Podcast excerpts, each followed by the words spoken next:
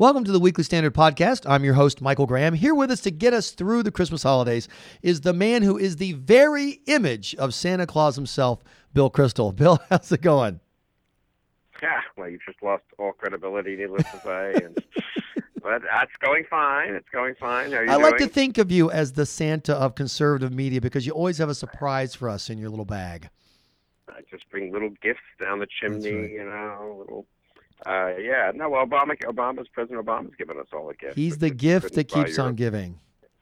If you couldn't buy your overpriced health care on one of his wonderful exchanges by December 23rd, you can do it on Christmas Eve. It's kind of a fun way to spend Christmas Eve, really shopping around on the dysfunctional exchanges, discover, you know, sort of thinking maybe you can uh, still, uh, you're not going to get penalized if you were dropped from your old health care plan.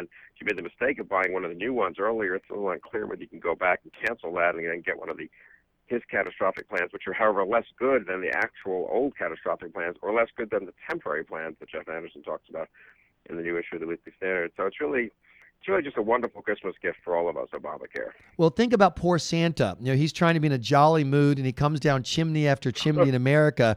And there's some frantic mom typing away, why can't I get this door? I've got to get logged. in." It's to be, I'm telling you, it's to be, the poor, the poor guy will be handing out uh, schnapps instead of drinking them off our tables as he's putting the gifts under our tree. Santa should like take uh, President Obama's principles, and he should take back your old gift if you, you know, in order to, in order to give you an inferior, in order to give you an inferior new one with limited choices and some unpleasant surprises once you like accept the gift about what you're going to have to pay down the road.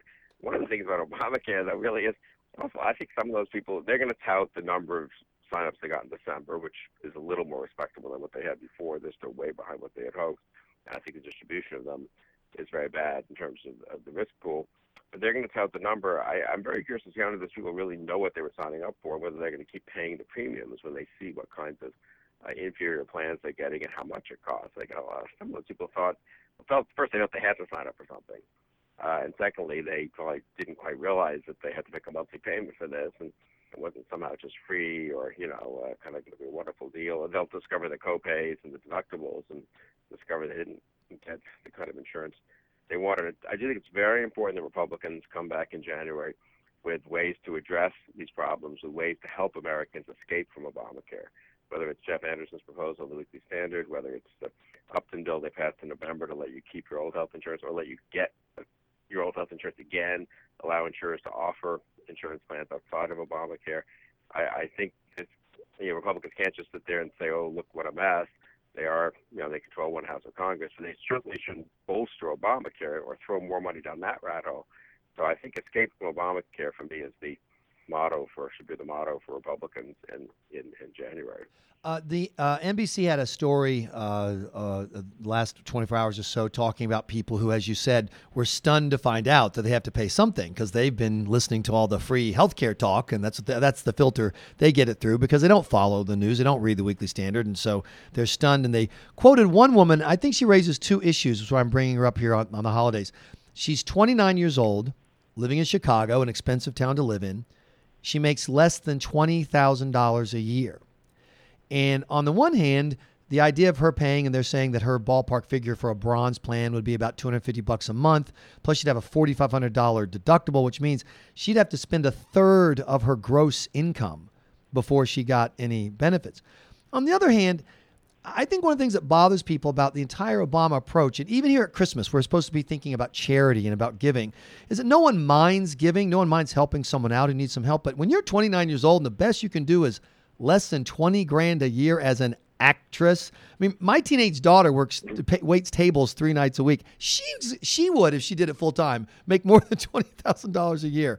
And I get a sense from a lot of people that what bothers them about the entire Obamacare conversation from the beginning is the premise that somehow, no matter what lifestyle decision you make, somebody else should step in, like Santa, and deliver you what you want or need under your tree.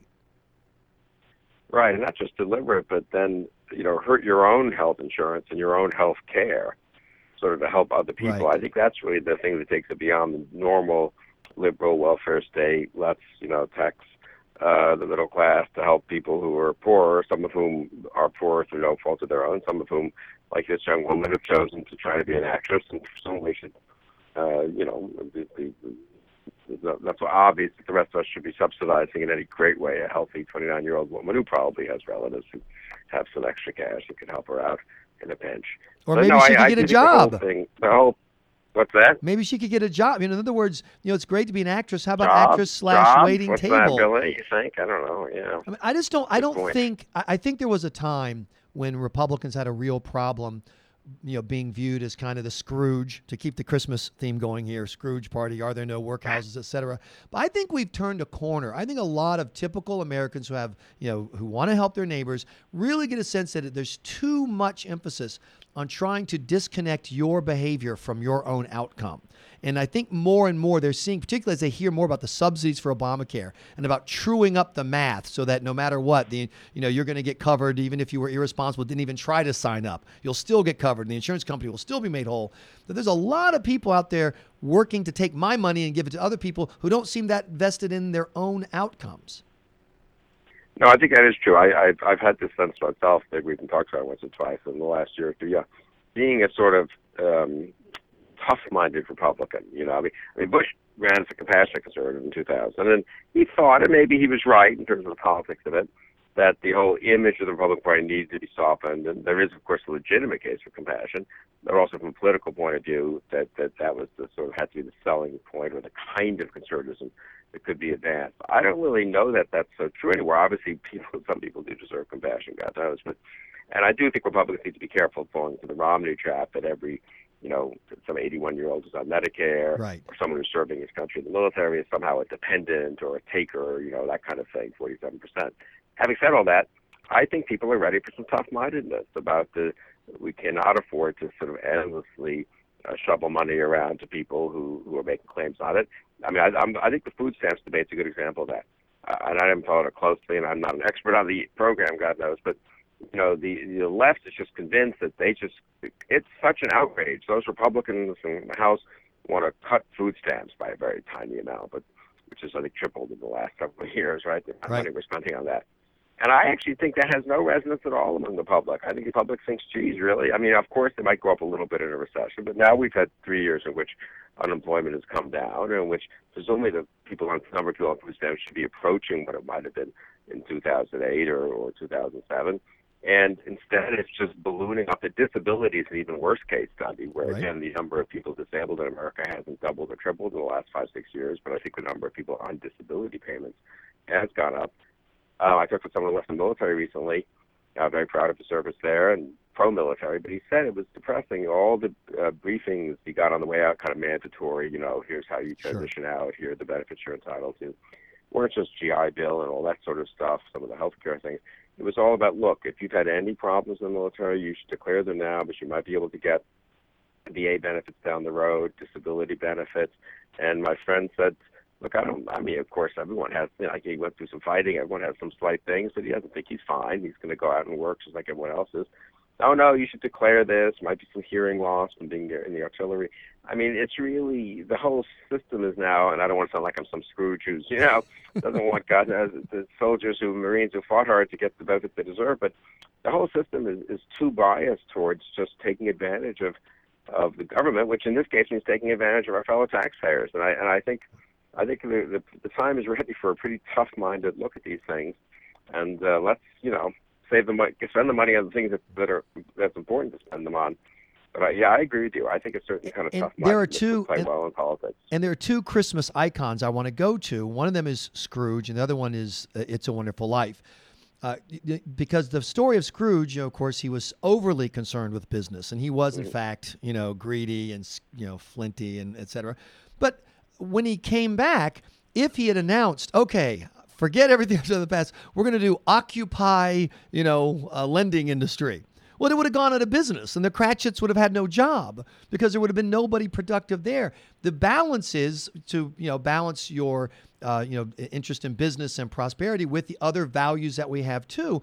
And the Obamacare gives us, Bill, the chance to say to people, "Okay, we're with you on Scrooge at the beginning. Your problem is you want to be Scrooge Obamacare, and the whole th- you you you don't have the management skills or the tough mindedness to make it work. And in the past, that's always been a theoretical argument that conservatives had to make. Now we have this wonderful gift that President Obama has given us of seeing how wildly the wheels can come off and how everybody can lose their health care or many people can have crappy health care because of it. And the other example is It's a Wonderful Life, which is my least favorite uh, Christmas movie. I actually think it's evil because of its premise that Right. people who are smart and able to do a lot should instead do less so that they can hang out with you know th- in this little community and basically be in the charity business and i think that this is a chance to remind people you know if you set market forces loose they can do great things. If only george bailey had gotten out of bedford falls he could have become a international you know tycoon who built bridges in the third world and water processing plants for malaria stricken countries. Yeah sure he was great for the little town there but all the other greatness that could have been done. It's all there's such a you know, the, the, the, the temptation this time of year is to say mush-hearted, mush-headed, uh, you know, compassion is a good in and of itself. And the fact is, we need the mix, and uh, and and we have a we're lucky this year we get to make our case. Yeah, no, I, that's right. Uh, that was a pretty Scrooge-like uh, rant there, though, Michael. That Yes. was impressive, and uh, very much in the spirit of the Christmas podcast we like to have at the Weekly Standard. Uh, we actually had a piece, didn't we? I think a year ago, defending what's the name, Mr. Potter from that Yes. from the from the It's a Wonderful Life movie, and maybe we should have a piece defending Scrooge. Maybe that was Well, Dickens' it's, true it's intention. but, but they always they always the case for Scrooge.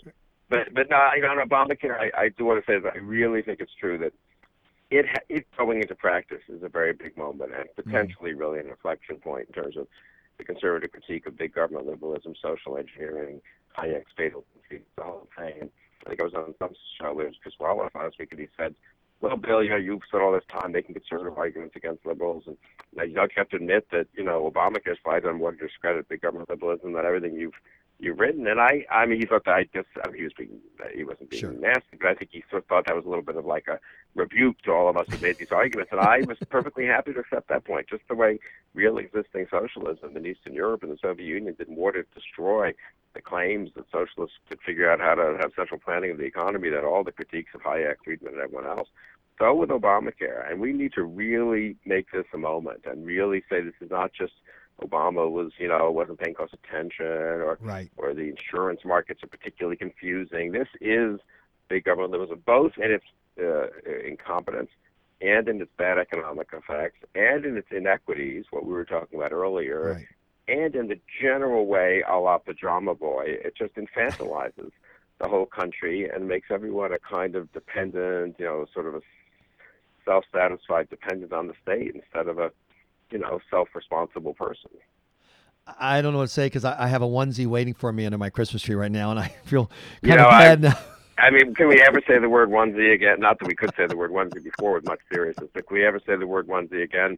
I, I have these little grand twins, and I, I, I they Exactly. occasionally I think wear onesies, but now I'll never be able to look at those onesies without thinking of Pajama Boy. You know, Uh, the uh, the message they're one, is they're one years old. I didn't know that people over one or two years old I mean, were I- onesies. I, I've it never seen an out of- adult. it shows how out of touch with the culture I am. even the guys on Duck Dynasty have gotten past wearing the big, you know, long, what are they called, union suits, where they had the flaps in the back. I mean, Right. come on, it's Right, right. everything is upside down this year for Christmas. Well, Bill Kristol, thanks so much for joining us for this uh, Christmas edition of the Weekly Standard podcast. Please be sure to check out weeklystandard.com regularly for podcast updates. I'm your host, Michael Graham.